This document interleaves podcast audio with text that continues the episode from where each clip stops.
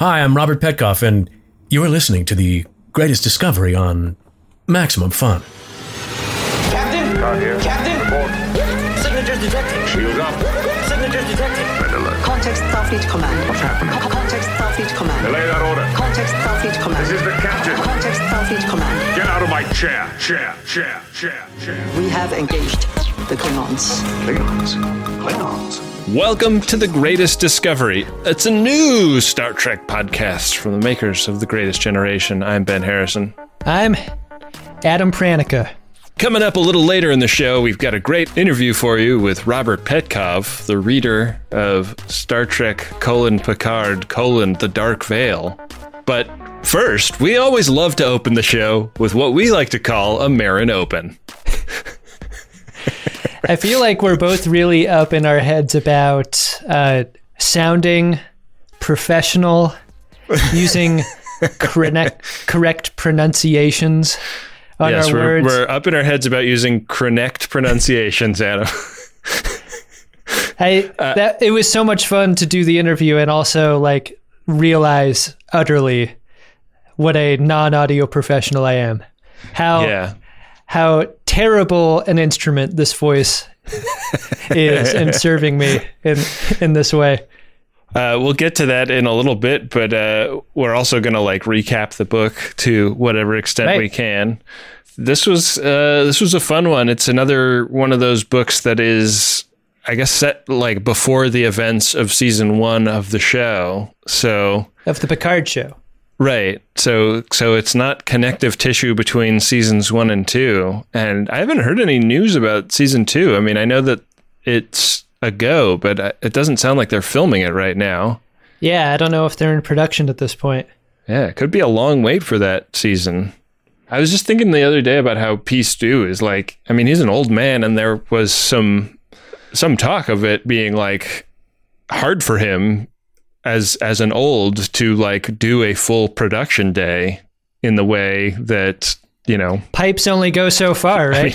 he did seven seven years of uh, of TNG, and and those those sets like they're like when you hear people talk about like what it was like to shoot on TNG and Deep Space Nine and stuff, like they they worked long days, and well, Patrick Stewart campaigned hard to to become a golem because he knew that the golems needed like a 18 hour rest cycle like as things. So a lot of a lot of what he does on the show, I think, is just going to be him plugged into some chair and uh, and charging. yeah. How many how many seasons do you think we get of that show?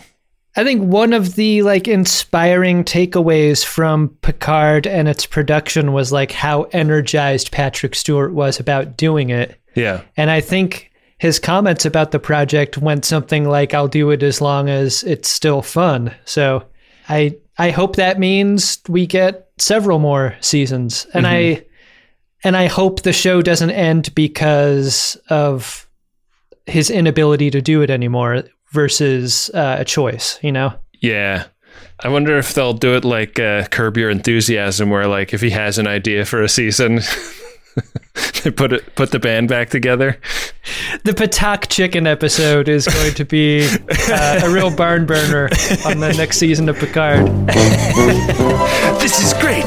This is a great place for warriors to bring women that they are cheating on their wives with because their wives will never come here. I think what we should do, Okay, pitch me. like, do a brief recap of the novel, and then go to our interview with Robert Petkoff, who read the audiobook of it. Uh huh.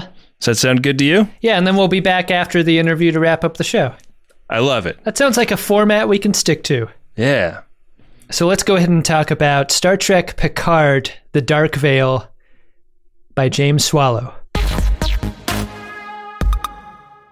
An author name we will not be making fun of for the entire episode. Picard is not the main character of this novel, which surprised me. Like we, it's it's Troi and Riker on the cover, but I I thought with Picard being in the title that he would make more than brief kind of cameo like appearances. Yeah, you're right, Ben. Uh, like you get you get inferences about Picard's character. You get a little bit of him at the end uh, in the form of like a kind of button on the book. Yeah, and and he shows up like at maybe like the one third mark for like Riker blowing in a call to be like, "Hey, I'm in a bit of a scrape with some ROMs. Can you give Yeah. me a little bit of advice, captain to captain?" And you get so much setup for that moment because like we were in mid scrape, in media scrape with Riker, and then we cut to France, and it's like, is Picard going to be into using these drones to water his plants? Right. And Laris and Zhaban are there, and I'm like, oh, cool, we're going to get like a, a whole storyline woven through here where we get more Laris and Zhaban. No. Another opportunity for Picard to like like get the cavalry mounted up and ride out, and and Laris and Zhaban are going to be part of it. Yeah. we need our Laris and Zhaban uh, book, like just about them. Yeah, I mean, Zhaban doesn't need no- need to No, show up I for mean- that necessarily. If if Laris needs to be driven somewhere or like right. supported in any other way, or needs like a neck rub or something. right. I mean, there's Zhaban. Yeah. Perfect for that. But like let's go on adventures with Laris. Adventures with Laris is a series of audiobooks that I would be delighted to listen to. It's a it's a comic book series that writes itself. It sure is. So the the way this book opens is Riker showing up in kind of like Romulan court, and I'm very much picturing Romulans in place of Klingons in the undiscovered country court. Like Me too. the description of the space sounds so much like undiscovered country. Yeah. and uh, th- the book is very like I, I think it's a little jokier than the previous Star Trek Picard book we read. Got that feeling too. a lot more like nerdy like references to other sci-fi things. I caught like I mean there's a uh, there's a point where Laris quotes uh, quotes Dune and quotes specifically the character that Patrick Stewart played in the movie Dune. Mood's a thing for cattle and love play. that part stuck out to me too and it reminded me of like a version of the infinite monkey at infinite typewriters situation like if you're if you're writing novels that feature patrick stewart and you have an infinite amount of of novels to write you're eventually going to include that line of dialogue I know. said at him though interestingly instead of by him Right. Uh, so at some point, um, the tactical officer on the USS Titan says Three marks at 210. an X-wing line from Star Wars the movie. right Um, there's there's a bunch of things like that. But anyways, uh, we we cut back in time after it it starts to look like this this trial is not going well for Riker, and we cut back in time to like the events leading up to him being on trial. you're probably wondering how i got myself here says will riker So gather round while I break it down. yeah and the USS Titan is on a classic Star Trek Uber mission where they are delivering some diplomats to a planet. This is a planet that is kind of like on the edge of Federation space, abutting the neutral zone. And it's a species that is not a member species of the Federation, but are like kind of like lightly allied with the Federation and uh, not allied with the Romulans. Yeah, not only not allied, but they were like, thanks, but no thanks to Federation membership. And everyone is incredulous about this. Like, who wouldn't want to be in the Federation? These people are fools. Yeah, we'll give you holodecks. We'll give you replicators. We'll give you we'll give you so many great things. We just want to be friends. And that's part of the mystery. Like the mystery is twofold. One, they don't want to be in our in our space club, which is too bad. And two, how did they fuck up their planet like this? Like they, they've they've scooped out everything of value from their planet and they've made this giant generation ship out of the pieces. Yeah. And and they're also like like super secretive. Like there is a member of Riker's crew that is a Jazari. That's the that's the name of this species. And like he can't be transported. He can't be scanned. It's like against their custom to to permit any like penetrative scanning. Do you think Spermbot was the was the first draft name of this alien, and then they just decided Jazari would be. Could probably sneak that one by. The Jazari are a, a an incredibly secretive people, and this this drop off mission quickly turns into also the Jazari member of Riker's crew is submitting his formal resignation, and they announce like all Jazari everywhere are leaving the Alpha Quadrant and going as far from you freaks as possible. And, and, and like this is like such a slap in the face to the Federation who are like we've just all we have ever done is try to be friends with you. What the fuck? Yeah, yeah, and not a low-ranking crew person on on the Titan either. Like a a bridge crew person, just Yeah. like takes off the badge. He's out. Takes off the badge, he kills one guy with a bat'leth, and then he leaves.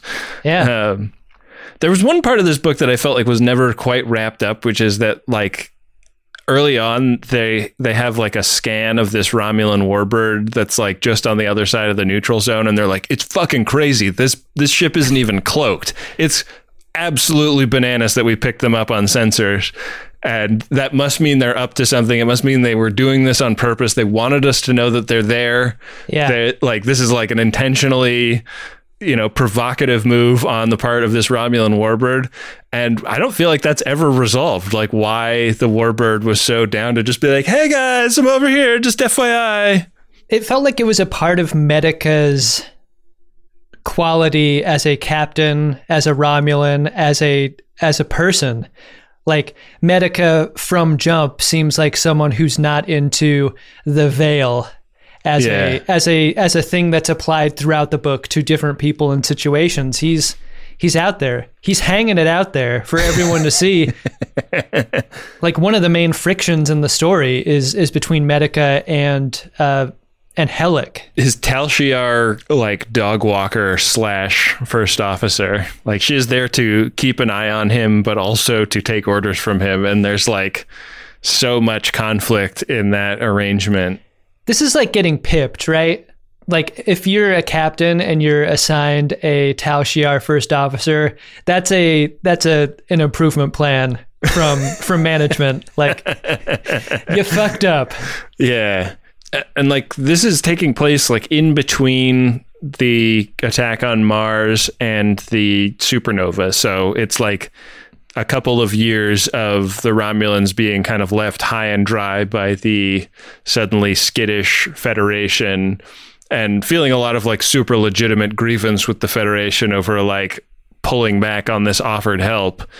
And I I thought like one of the, my favorite things about the book was how much it put me in the mindset of the Romulans over mm-hmm. and over again, like making me empathize with how wronged they felt at like like they were suspicious of the offer of help, but then like the help being withdrawn only confirmed that suspicion Yeah. and and like that like i'm not that suspicious of a person many people would describe me as naive or uh or even foolish but uh but like i i felt like Was I supposed to argue against that description? I just wanted to be sure what my what my role was there. more so than the television show or the previous novel i felt like i was like getting into the mindset of the roms because there are lots of scenes where you're just on the othrys the romulan warbird with romulans talking to each other and some of them are like like medica is a little bit more uh, open to the idea of the federation and helic and other people she talks to are a little bit more closed off to it. But um but you really get the sense of like what they thought about the whole thing. I I really agree with you. Like in the Picard season, we saw like Romulans on the edge of town acting like assholes toward Picard and and you're made to take Picard's side because something about that behavior feels unjust because it's Right. it's attacking a favorite character. But you spend so much time in this book with that side you're really made to it's it's very persuasive about their distrust in a way that I was surprised by. It was effective.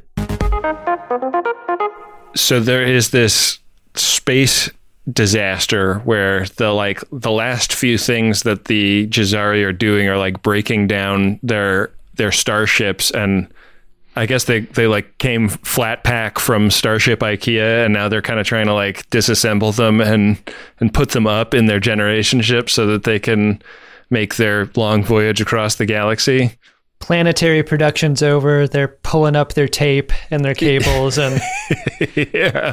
getting the hell out. and they're like breaking down this this ship uh, uh, with one of these like huge deconstruction platforms and like the the uh, warp core or or similar goes haywire and creates like a singularity and there's this there's this like space disaster where if if the titan doesn't like get in there and try and close this hole that's opening up in space time, it's going to swallow up the entire star system and then maybe like keep growing. Like in the Star Trek universe, it's possible to fuck up in a way that like eats the universe accidentally. And so like the Titan isn't strong enough to to plug the hole by itself. It's it is it is no Dutch boy.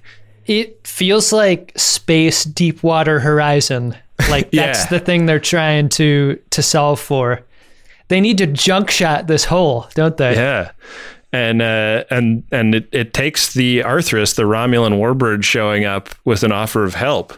And so what this does is like it fucks up the Titan and the warbird, and they now need the help of the Jazari, who don't want anything to do with any of them. Um, but are like offering that help kind of begrudgingly, like, okay, well, you saved every member of our species. So I guess if you need to fix your ship, you can beam some of your people over here. It's really awkward because the entire time the, the Jazari have a deal. They're like, you're not allowed to scan our ship. You're not allowed to beam over. You're not allowed to do a number of things that is revealed later to be uh, technologies in place to obscure their true nature. Right. and and this this is part of the discomfort is after the Romulan ship and the and the Titan are injured like they were about to light out and leave like they're just about to leave the party and now they're like oh okay I guess you need a ride I do have jumper cables in my trunk. I'll see what I could do to help. and you can't say no because you have all these biospheres like everything meant to support life and and like to be a space life craft is right here. You'd be an asshole to say no. You'd be an asshole to say no, but like one thing that comes out in some of these early discussions of is the Titan crew going to go bivouac on the Jazari ship is that like the Romulans are looking at this huge generation ship and going like you could solve our problem. yeah you got any more of those generation ships Yeah, like we there? need to move a few billion people from one place to another. Like if you guys could delay your trip for 5 years, like 2 years, like you could you could like literally save the Romulan Star Empire. It's a big from- ask, though, Ben. That is that's really putting the Jazari into a bind. It's a big ask and it's also like the two most paranoid species in the Star Trek universe. Right. like the Romulans being as as ridiculously secretive as they are, and the Jazari being as ridiculously secretive as they are. And I felt like there was like less made of that of like how parallel their species are in some ways. When you do a favor for the Romulans, I don't feel like you get to bank that as something coming back to you. No. Could you do me a favor? One other character that plays a pretty big role in this uh, uh, in this book is Thad Riker. Thad Thaddeus Worf Troi Riker. Did you think this was the story of his life and death? Because I was positive he was going to be, uh, like, they were going to find out about his disease. And at the end of the book, we were going to realize exactly how Troi and Riker took a break from their commission, went to that planet, built a log cabin, and started making pizzas. I said out loud, I was walking the dog, I was listening to the last chapter in this book, and I said out loud, Don't make me go through this because I was so worried about what was going to happen to Thad at the end of this book. Yeah. And uh, that is not what the the book deals with. I wonder to what extent the book knows our expectations surrounding Thad and were and wasn't playing us for that tension because he Yeah. spends a lot of time in a biobed being scanned and put back together. And I was like, well, certainly the Jazari, with all of their technology, are going to get a hit off of the scan. Right. But that never happens. They're either going to see that it's that it's happening, or it's going to be somehow the fault of the scan, but they don't pick up on it immediately. Yeah. Anyways, the problem is that the Titan has been has been banged up so badly that like most of the ship is uninhabitable, and the energy that they need to fix the ship is also is in competition with the energy they need to like run life support. Mm-hmm. And so, if the Jazari can kind of take, you know, a good portion of the crew off the table, like from an energetic standpoint, it'll speed up the repairs for the Titan so they're like, well, like this is great. We want to get underway. Uh, we are, uh, we are in fact on our way to the other side of the galaxy. But if you want to like fly alongside us, that would be great. Can't really stop at this point.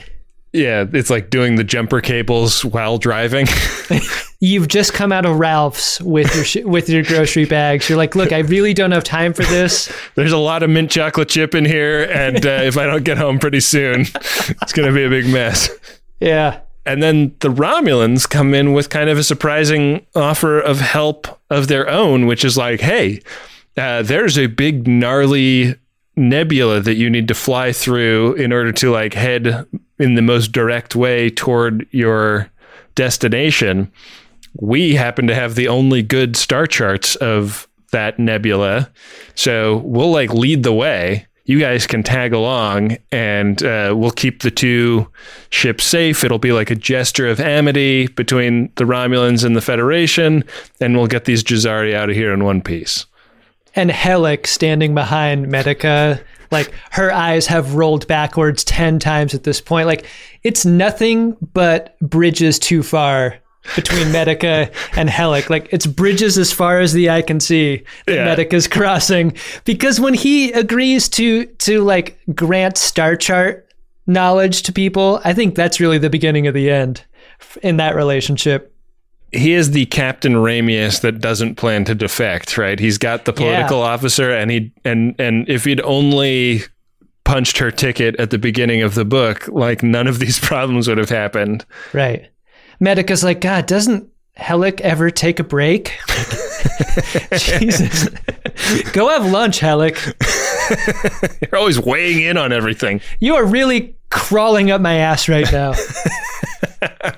So, uh, among the uh, federations that go live on the Jazari ship in what's called the Ochre Dome, which is the name of one of the like biospheres that I guess like the outside of the ship has a bunch of like like biodomes and uh, they pick the one that doesn't have polyshore in it to live on. Who's the king? Squirrel. Who's the shortest? Yeah, I mean, in my mind's eye, I saw like a long cylinder type shaped ship and then a bunch of like bubbles coming off of it.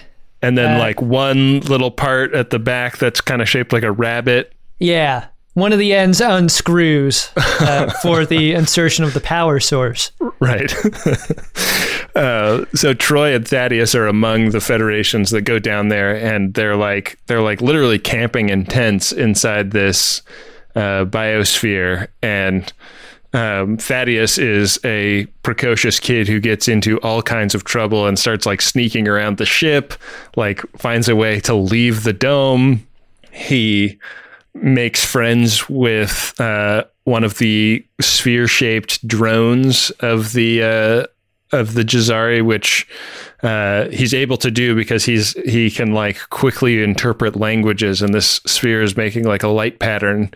And Thad is able to kind of like he's kind of like the universal translator embodied. I feel like. I think the book does a good job in writing kids in that way where they're constantly doing stupid shit that you totally believe. Like Yeah. like there's a group of kids and they're like teasing each other and Thad wants to to look brave and he can't get anyone to go with him on his mission and so he goes on his own. Like Yeah. it totally pencils out. He's a really good character. He's he's like reading him in this book made me miss him in the show, you know? Yeah, and and throughout this story, there's never even a hint of you know Thad doubled over with a headache he couldn't explain. like, like there- there's no there's no Chekhov's headache about Yeah. him throughout this entire story. He's just a regular kid. And what is he, six? Yeah, yeah, he's six. Um, he's, I feel like he, he's maybe written a little older, but maybe that's because he's supposed to be like such a genius. Right. Um, but anyways, like on one of his misadventures, he's like already gotten in trouble a bunch for sneaking off and like exploring on a ship of aliens that don't want to be explored. I did not expect the Troi Riker household to be spankers, but there are like four or five pages that just describe the spanking that Yeah. Thad gets in in a lot of detail. Like more detail given to the Thad spanking than with the eye trauma torture that that Yeah. Helic doles out at that Jazari. And like the the Vulcan uh, chief medical officer catches Troi doing it and is like, "What are you doing?" And she says, "Well, if my mom raised me this way, then it's good enough for him."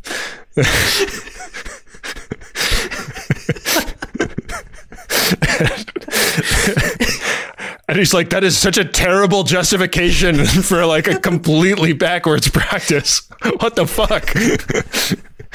I, I mean, many other Star Trek books have taken a hardline stance on spanking your kids, but like few have gone as many pages as this one. Yeah. Um, anyways, he, he is like sneaking off yet another time and manages to like bear witness to Helic with a couple of motorcycle bad guys Yeah. like that are under her thumb, uh, like clandestinely sneaking onto the ship and abducting a Jazari.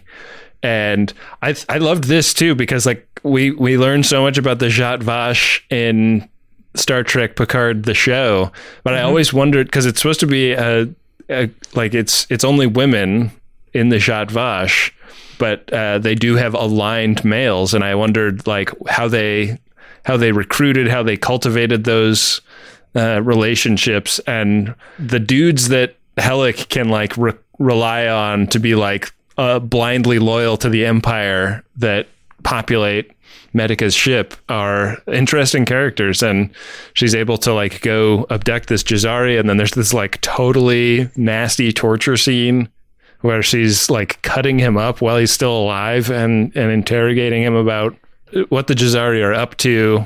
There's so much more torture than I expected for a book that spent as many pages on young Thad Riker I know. storyline. I like I really got the bends in in terms of tone. Yeah, my wife and I started watching uh, Baywatch, which has is Oh, yeah. on it's on Hulu now, and I'd never I've never seen it, and we've only watched two episodes, but it's like it's such a like.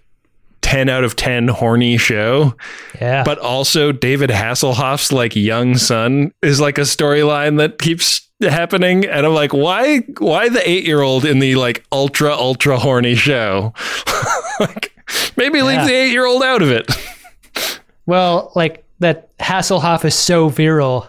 Like the show is so horny, and also look at what he can make. one of the ROMs is this science guy I forget his name but he's Uh, we're talking about Vadril, the the conscience of the group. Yeah, Vadril is like it is heavily implied that it's kind of his fault that the Romulan supernova is happening, and I thought that was really interesting because I uh, that was such a big mystery that was left dangling. Can you imagine having his Twitter account? Like, fuck. Yeah, Everyone telling him what a piece of shit he is. yeah. I, I logged on one morning and I saw hashtag Vadril is over party, and I was like, "What's this all about?" I like his utility uh, as a counterbalance to uh, to Helic, though. Like, there's there's that tension. Like, Helic has tension with Vadril as much as she's got tension with uh, with Medica. You know, yeah, how much? Like, here's an aside that's that's still related to this, but like. Helic has seen into the well and has like seen the hellscape that that comes from synthetics taking over and and genociding all of other life. How much and like you understand Helic's motivations uh, after having seen that? she's scared, but she's also slightly slightly deranged. Like Right.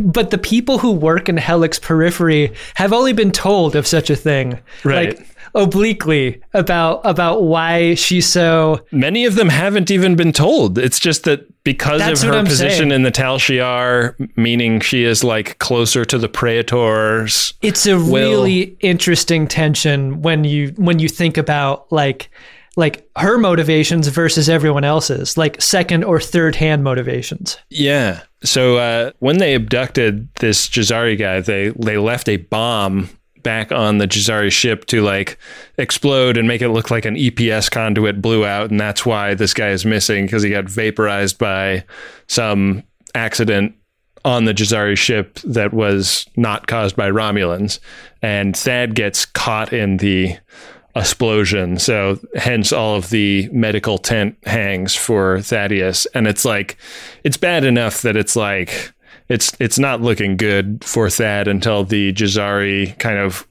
make an offer of help that nobody can refuse. They're like right this is literally his one chance and it might not work, but it might. concurrently tensions escalate between the Romulans and and Riker on the Titan to the extent that uh, that Helic has taken command of her ship and along with a couple of other Romulan ships attack the already crippled Titan and there's a there's a fun dogfight scene Yeah. in it. I think the the action sequences in the book are, are pretty well conceived. Yeah, they're really exciting. Um, it's I feel like reading about a space battle is a really different experience f- than watching one Yeah. on television and like hearing how all the like mechanics of it work in the in the book was was really fun and and good. And and it's bracing like you're worried for the generation ship you're worried for the titan like the it's got it's it's definitely borrowing a lot of tropes from like wrath of khan mm-hmm. where they're in a nebula and the ships are super fucked up and it's like a they live fight. Put on the glasses. It just keeps going and going and they, they keep getting worse and worse off Helic gets very General Chang after taking command of her ship, like very Yeah. monologuing to no one, very inner monologuing to herself in a way that's very arch. like uh, like they really lean into into those tones here. she's not a seasoned space battler. Like she Yeah. she doesn't have the reps and there are some Romulans on the bridge of the Othrys that are like loyal to Medica that are like, well, she's the new captain and we got to do her orders, but I'm not going to not say that this is a terrible idea. That's what Riker's counting on. Uh, Riker even says in the book, "You're not a captain until you shoot ten thousand torpedoes." Everyone knows that. Yeah. and Riker kicks her ass like twice. Yeah, pretty fun. Outfoxing a Romulan has got to be like the funnest shit. Like when she's when she holograms into his office and thinks she's loaded a virus onto his computer, and he's like, "No, I have in fact loaded a virus onto your computer." that was the scene that I was going to bring up, which was like, God, don't be just a. You're such a dope, Riker. Like, you're actually letting this happen until it's revealed that this is all part of Riker's plan to Yeah, begin with. Like, he's he's never not in control of a situation. yeah. Well, I think his biggest asset, low key, are Keru, the tactical officer, and Christine Vale, his first officer, mm-hmm. who is also she came up through Starfleet security and really gave me Commander Shelby vibes. Like I, I felt like she was very much based on Commander Shelby in both the fact that she is like ultra paranoid and always trying to think of like what the angle is that anybody is pursuing, but also the fact that she and Riker don't get along that well. Like they they don't always agree on stuff, and she will really, you know, make her her displeasure heard if she doesn't feel like he is doing the right thing in a, a given moment. I mean, I think if you're Riker, you're always going to be chasing that Shelby dragon, right? Like, if you can't put Shelby in as your XO, you're going to get a Vale. And Vale, as you're describing, like, is just as quippy. Like, anytime there's an opportunity to quip, it's the it's the Vale character who does it in this Yeah. book. So they uh, they cripple the Romulan ship with this virus. They they like beam. She's, she's one of the Dark Veils in the book, isn't she? oh Christine wow! I didn't even think about that. uh, she is on the commando team that beams over to the Romulan ship, and like half of them go sabotage the warp reactor, and half of them go free Medica, who is able to like unseat the coup that um, Helic has uh, put in place. And then they have to go on trial. Like these, these like old style warbirds come out of out of warp and are like, y- y- like we can make this a problem for all of y'all if you if you want. But if you don't want that, you can come over here and be in this uh, in this undiscovered country trial. That was another Star Trek Six tone. That was another rhyme that that this one bit, which is like when Kirk makes the decision to subject himself to trial. That decision happens almost instantaneously. Like he beams off and he's there. And Riker does the same thing. He thinks about it for a moment and he's like, "Well, if it gets my crew off the hook, I'm beaming over." And then he's gone. Yeah, and um, we like pick up, I guess, after him kind of relaying the story, and the thing that he leaves out, we have to kind of like mentally think back through the book and think of the parts that he told and the parts that he didn't tell, because the thing that he leaves out is that the Jazari are in fact a race of androids and are from the Andromeda galaxy and are going back home because of the synthetic ban in the Federation. They they feel that their presence in the Milky Way galaxy is no longer viable because so many biological species are turning on androids, and that's why Helic, as a Zhat Vash, was so convinced that she had to destroy all Jazari everywhere. Like I really felt for the Jazari because they were trying to leave a party without saying goodbye. and they just keep and like they've been spotted by the host and they just can't leave. Yeah, it's uh, the Jazari goodbye is is the nightmare of all Irish people. It's true. Uh, and and it doesn't come out in the trial. Like nobody will say this out loud in this in this context. And Helic winds up paying full price for not succeeding. Like the the uh, the description of the Tal Shiar and the Zhat Vash as being like incredibly results oriented organizations, I thought was so funny. Like she did exactly what they wanted her to do, but she failed. So she doesn't earn any any respect from them if if she doesn't actually get the job done. Right. Right. She really gets her pants pulled down in front of everyone. Huge Yeah. bummer. Medica innocent, Helic guilty, Riker innocent, Spock present. Yeah. He was he it turned out Riker had a lawyer there the entire time and it Yeah. was it was Spock and uh When the lawyer assigned to you is Spock, that's a pretty that's a pretty good sign. That's a well-funded county. Totally yeah. he talks about like stuff to do with reunification. He talks talks about stuff like he wants to like holler at Geordi to get some ideas about how to forestall the supernova, which like I did not expect this book to be tying a thread between reunification and Star Trek 2009, but it totally does. Yeah. Pretty wild. It was a good cameo. His lawyer was described as having a sibilant, and you know where my head went. I was like, "Holy shit! How would you like? How would you like Kevin Uxbridge as your lawyer?"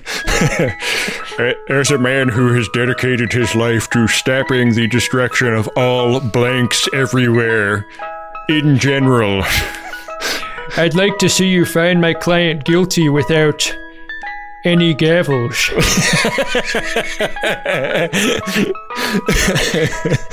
I have to apologize to the defendant's wife, who has a deafening ice cream truck playing in her head right now. uh, that's just something that happens when I come around her. My sincere apologies, Mrs. Troi Riker.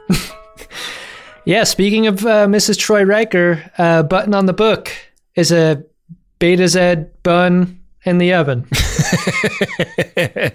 so much happier of an ending than I was expecting because Yeah. because like they, that part of the book starts with like yeah well we're gonna have to do a lot more scanning Thad to make sure that you're Yeah. you know, and he's like talking about like the imaginary planet that he's drawing maps for. Like we can go live on an island together. And I'm like, oh God, this is about to be such a gut punch. Yeah, like all he wants to do the entire book is have a permanent home and not live on the ship. And and in, in my mind, I was like, well, sorry, kid, your life is going to be nothing but pain and disappointment. The only thing more permanent than home is death. a, uh, a pretty rip roaring tale, uh, quite a bit longer, I think, than the previous Star Trek Picard book we, we read. I think that that one was maybe eight hours and this was 12. Wow, I I really felt it because that first book I listened to on a road trip driving from Seattle to LA, that was the that was the the move, the move Yeah. week. And I took that down easily on that drive. And over the last couple of weeks, it was really like 2 hours here, 2 hours there to knock this thing down. It was it was a bigger effort for sure. Yeah, I uh, I also I think uh, did it on a long road trip. I, I think I like went up to the Bay Area to see my mom and dad, and and I like listened to the first half of the book on the way up and the second half on the way back down. Um, and this time, yeah, it was like walking the dog, doing the dishes, like just finding little moments to uh, to listen to the audiobook. And I get like I really liked it. Like I was like, if I could count on myself not to drift off and lose my place in the book like i could see like listening to an audiobook being a great way to go to sleep and i'm sure that there's like a technological solution to that that i could just find out about but um but yeah like it's it's uh, it's, it's really nice and i think that like the thing that is nicest about it is how well read it is and uh i think uh should we just get right into our interview with robert petkoff Yeah, let's go ahead and do that. Uh, Robert Petkoff was kind enough to join us for an interview, and uh, I mean, his was the voice we heard in our heads for so long. I think we finally got him back, yeah putting ours into his. So here is that interview. Uh, one of the most fun multi hyphenate combinations I think that you can get is star of stage screen and headphones. Uh, this show is beneath him, clearly. but we are so psyched to uh, have Robert Petkoff on The Greatest Discovery. Welcome, Robert. Well, Thank you. Thanks for having me. I uh, I feel elevated.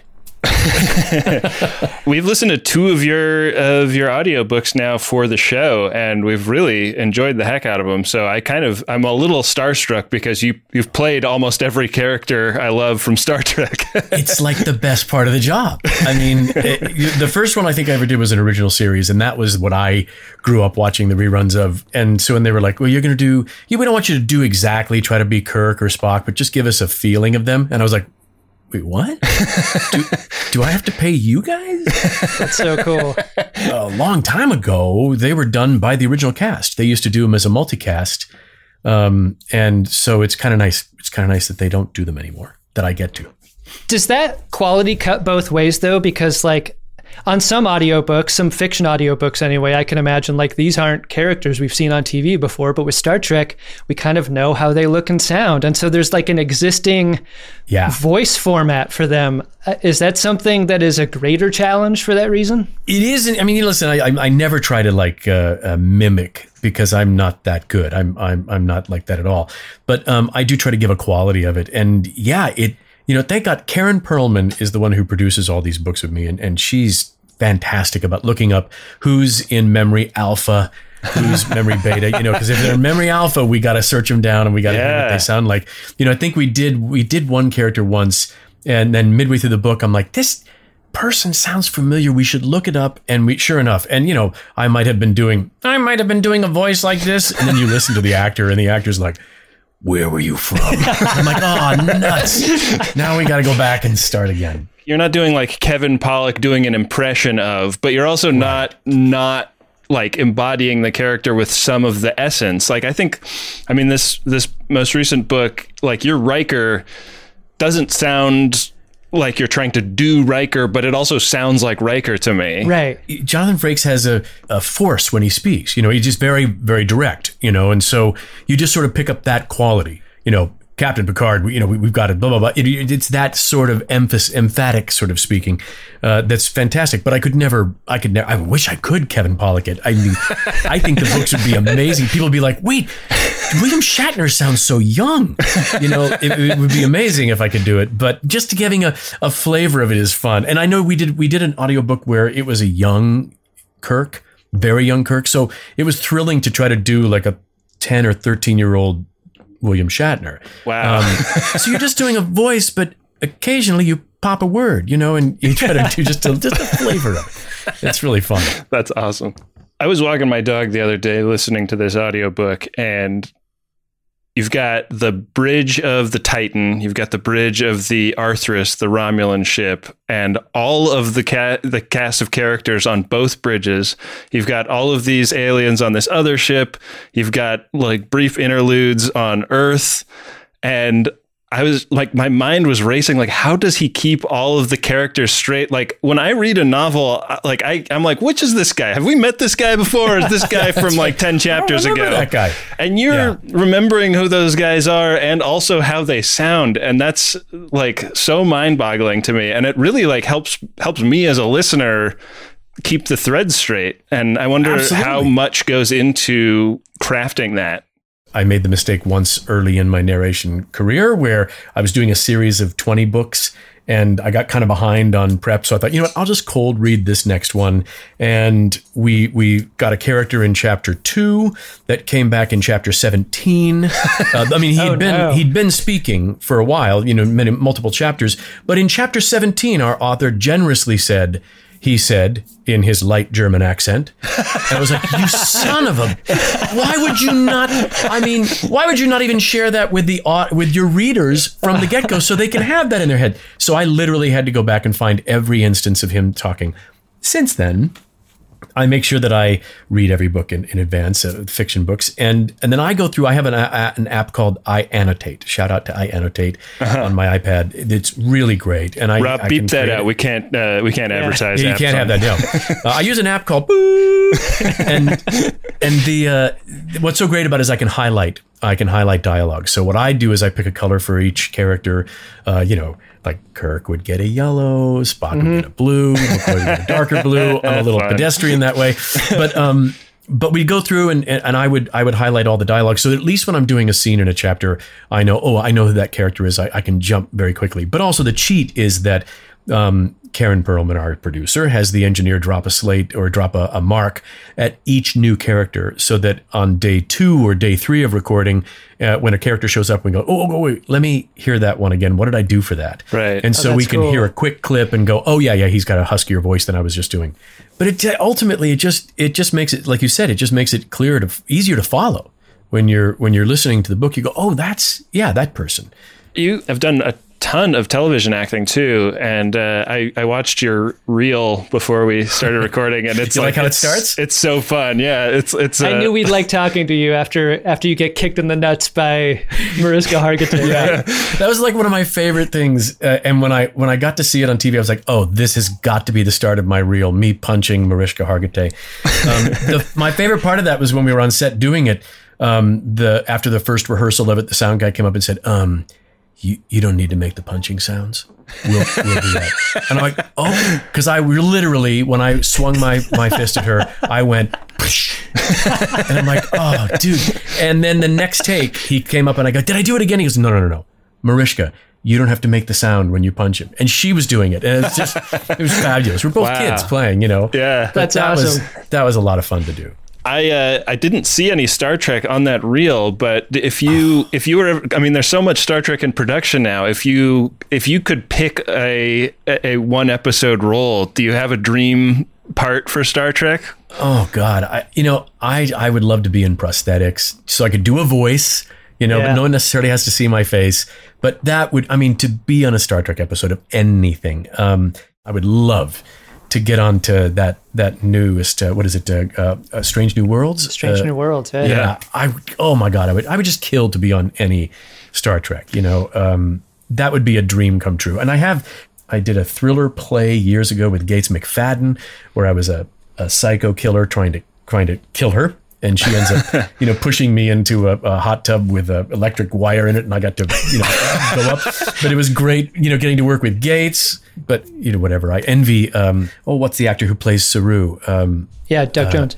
Yes, I envy him so much. You know that Yeah. all the because he gets to be a, a, a hundred different things, and he gets to vocally play it. You know, and that's that's sort of what I do with the audiobooks. But it would be great to, you know, Yeah, it would be great to absolutely. do that on TV. Oh, I would kill to do that. We, we've uh, had a long-standing campaign to get blown out of an airlock on one of the new Star Trek shows, and if if Strange New Worlds has an episode where they have an alien with a lot of prosthetics and two humans that get blown out of an airlock, this could be That's it. perfect for the three of us.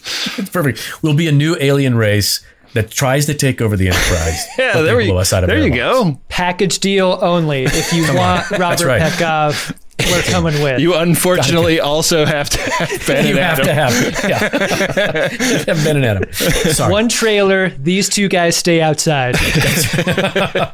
you guys get the John. Yeah, we just stand around the the craft services table, going like, uh, "Hey, Anson, uh, remember when you were on our podcast?" Yeah, Anson's a friend of the show. He'd remember us. you know, they're making so many new Star Trek shows. Eventually, we'll all be on. Yeah, I would yeah. hope. In In the future, years. everyone has It'll 15 minutes easier. of Star Yeah. Trek. Yeah. That's right. Oh God, that would be a dream. Ben and I, not professional voice actors, occasionally we will stumble over some words. And for hmm. me, it's one word every time. I can't say particularly without without eating shit on it. Yeah, me too. And I'm wondering if there are any words for you that, that you see them coming up in your type and you're like, oh no, here it comes. I better stick the landing. I mean, literally, particularly is one. I just did that Yeah. really well just now, just to be Yeah, impressive. awesome. But but if in the middle of reading, it'll be particularly. You're like, Uh-huh. no, not particularly.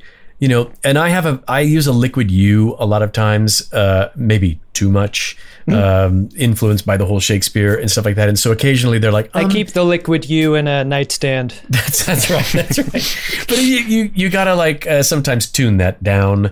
Um, But uh, no, I, for me, it's I'll I'll do. I did a thing called Putin's kleptocracy, filled with Russian names, and and and more recently, I did something filled with Chinese names. And you know, the listener never knows this because they're like, "Wow, he just that just rolled off his tongue."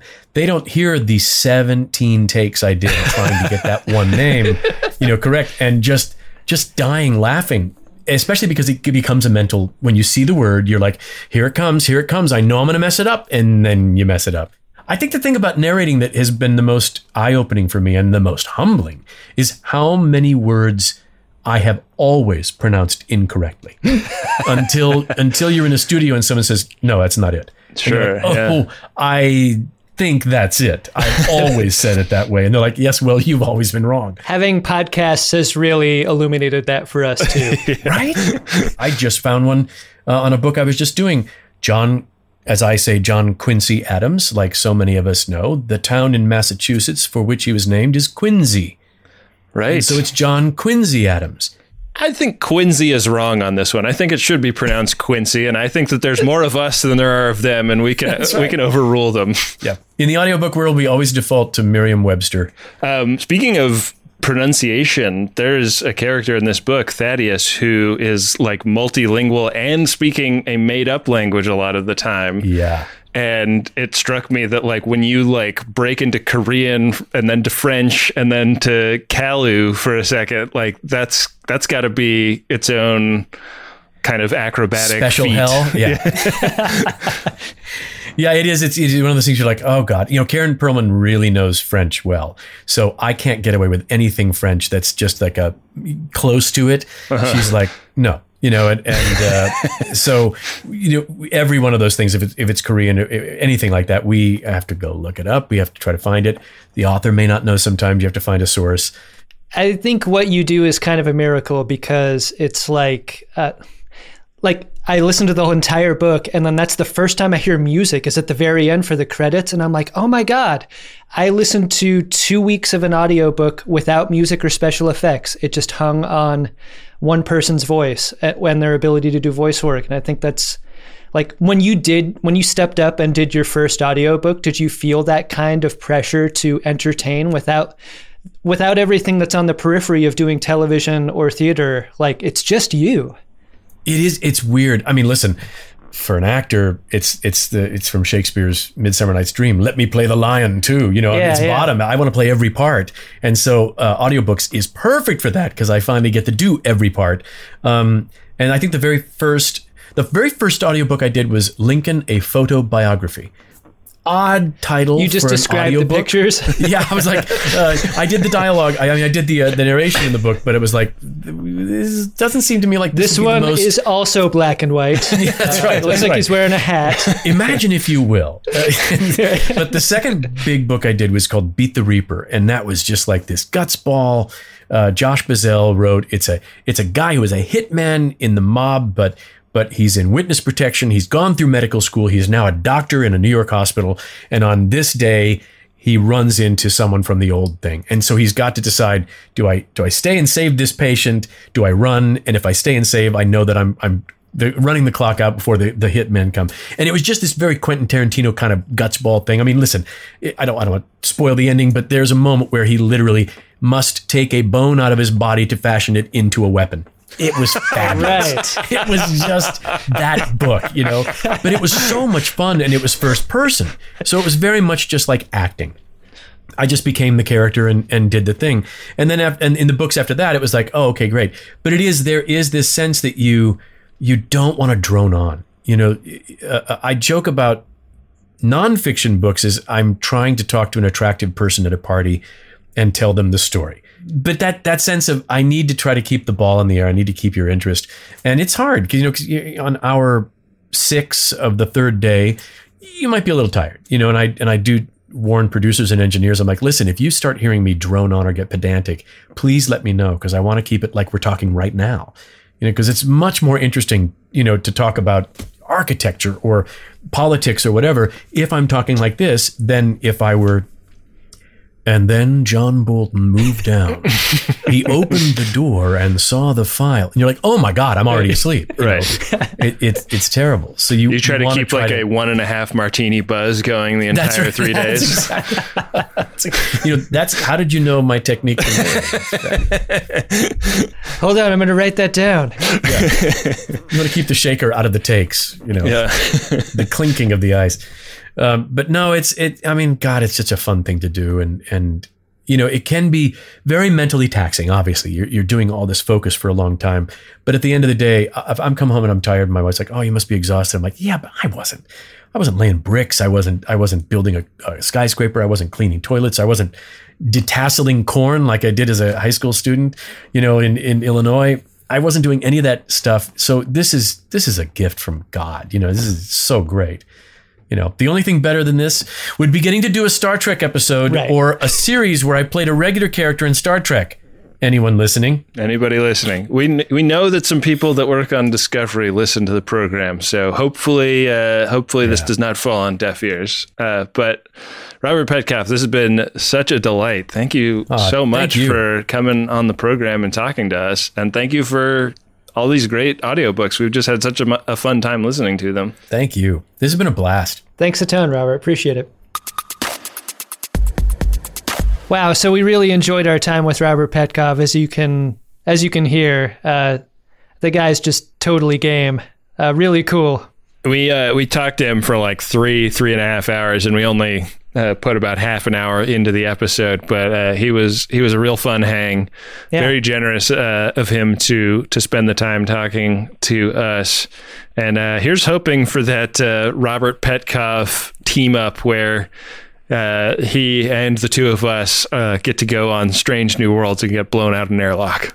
Really excited for that day. If he could, he could be like the the the heavy alien, and we could be his detail, and we could all get blown out in an airlock together.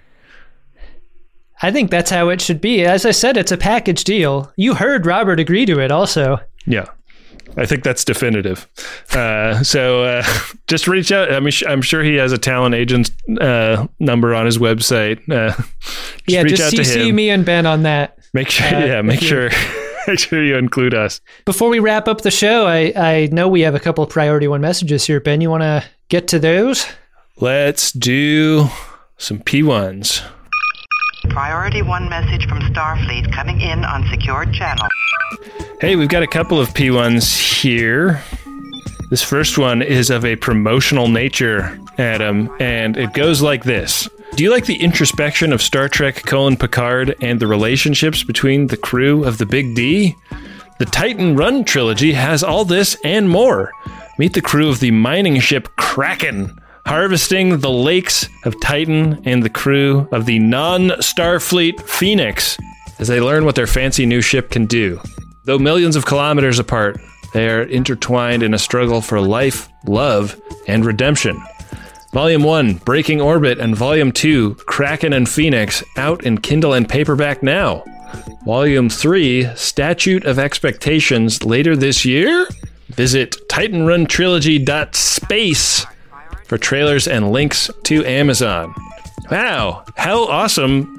Given that the USS Titan is uh, the main starship in this in this book that we just read, and uh, and we're, we've got the Titan Run trilogy being advertised here on the program. I love the author of these books not even including their name in this. Yeah, big fun over there in this in this uh, Titan Run trilogy again on the USS not Starfleet Phoenix. That's how you get around uh, being sued by Paramount, right there. Yeah. Ben, our second priority one message is from Amy K. It's to Molly and Jordan, and the message goes like this. This shout out goes to my friends and fellow FODs, Molly and Jordan. From that Halloween staff meeting where two red shirts had their first low key nod of mutual Trekkie recognition to our weekly online game hangs during quarantine. Thanks for being great friendos and for introducing me to the greatest Trek family. Love you guys. Wow. Thank you, Molly and Jordan, for spreading the word. And thank you, Amy K, for getting a P1. And thanks to uh, the crew of the Titan Run trilogy for getting a promotional P1. Priority one messages, uh, so important for supporting the production of the greatest discovery. Yeah, head to MaximumFun.org slash Jumbotron to book yours today. I spent a lot of last week sick in bed. And one thing I was so happy I had when I needed something to eat but didn't really have the energy to cook myself something was Factor Meals. Got a couple of these in the fridge at all times, and they are delicious, fresh, never frozen, chef crafted meals.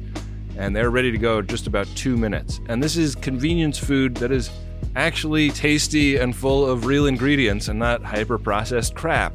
And they got you covered all throughout the day. They got pancakes, smoothies, grab and go bites, and uh, you can get as much or as little as you need by choosing your meals every week.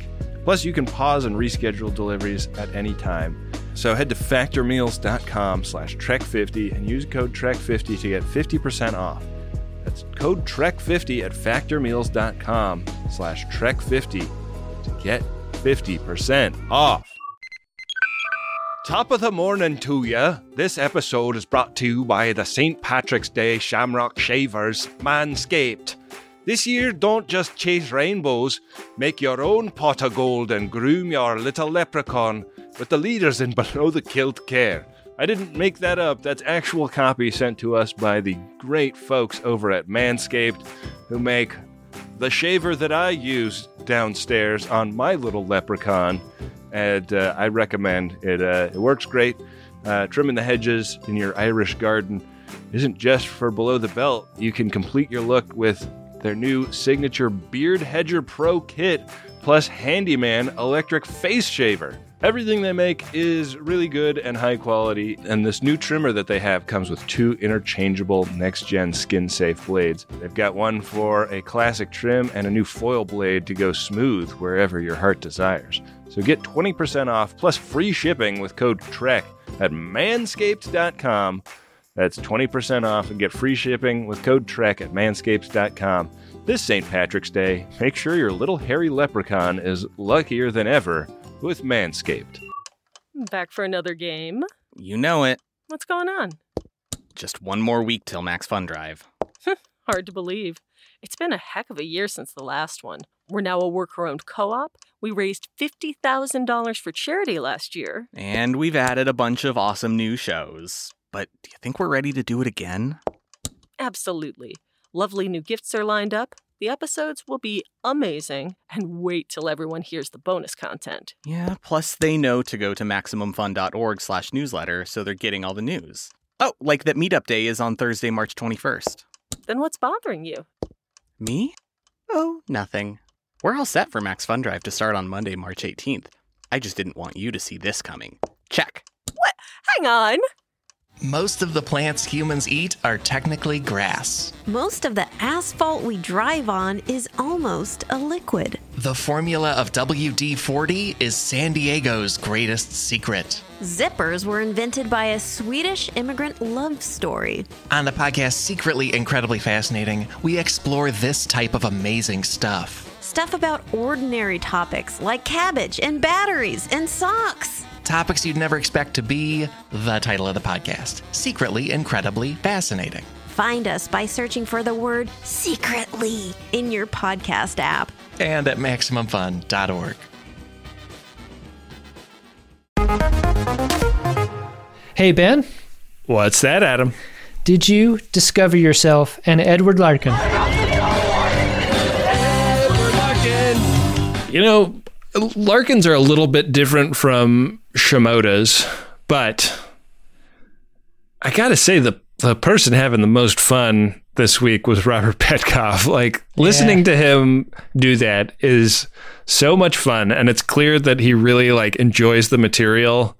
Yeah. And it's like watching like a really virtuosic musical performance, like hearing him like go through all the different characters. Like he's having con- conversations. Like there'll be a McLaughlin group Issue one. in the book where three or four characters are having conversations and he's like remembering what the different voices are and like going back and forth from character to character and it is just so fun to listen to and it's and I, I was like I was both amazed and jealous but also like a little bit like intimidated by how virtuosic it is so uh he he uh he gets the Edward Larkin from me for this episode I really can't argue with that nomination. Solid, solid Larkin this time, Ben. Occasionally, when you interact with someone as talented as as Robert is, like my my expectation was like, God, he's so good at this. He's going to be a total snooze as a person. like because that's how virtuosic people often are. Like everything is about the craft, Right. and that craft is taken very seriously, and that is their life. And I mean, th- Robert Petkoff's craft is taken very seriously, but he's also a super fun hang. yeah And uh, I love that. I love that that it's possible to uh, to be that way and be as talented as people like him are. So yeah just think uh, that's very inspiring. neither of us will ever know what it's like to be super talented, but uh, but it you know it's it's a relief to see that it's uh, it's possible to be still a super fun hang despite your talent. Well, Adam, let's uh, leave it with Rob's from here.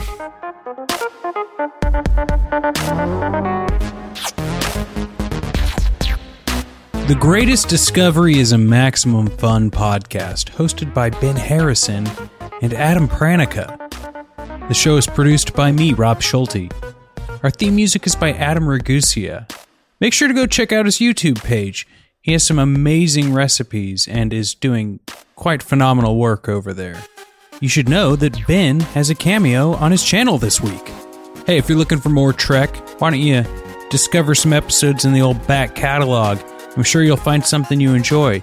You can also check out episodes of The Greatest Generation, or you can follow us on other places like Twitch, Instagram, and Twitter under the handles Greatest Trek. The socials are handled by the great Bill Tilley. Thank you, Bill. Keep being an awesome card daddy. Make sure to leave us a five star rating and review on Apple Podcasts or support us at MaximumFun.org slash join. Thanks for listening. We'll see you on the next episode of The Greatest Discovery. Yeah, well, this is why I love Bones too. God, Blessed Jim, I'm a doctor. Spock, what do you want me? You know, it's like he's so much fun because he's so juicy to do. MaximumFun.org. Comedy and culture. Artist owned. Audience supported.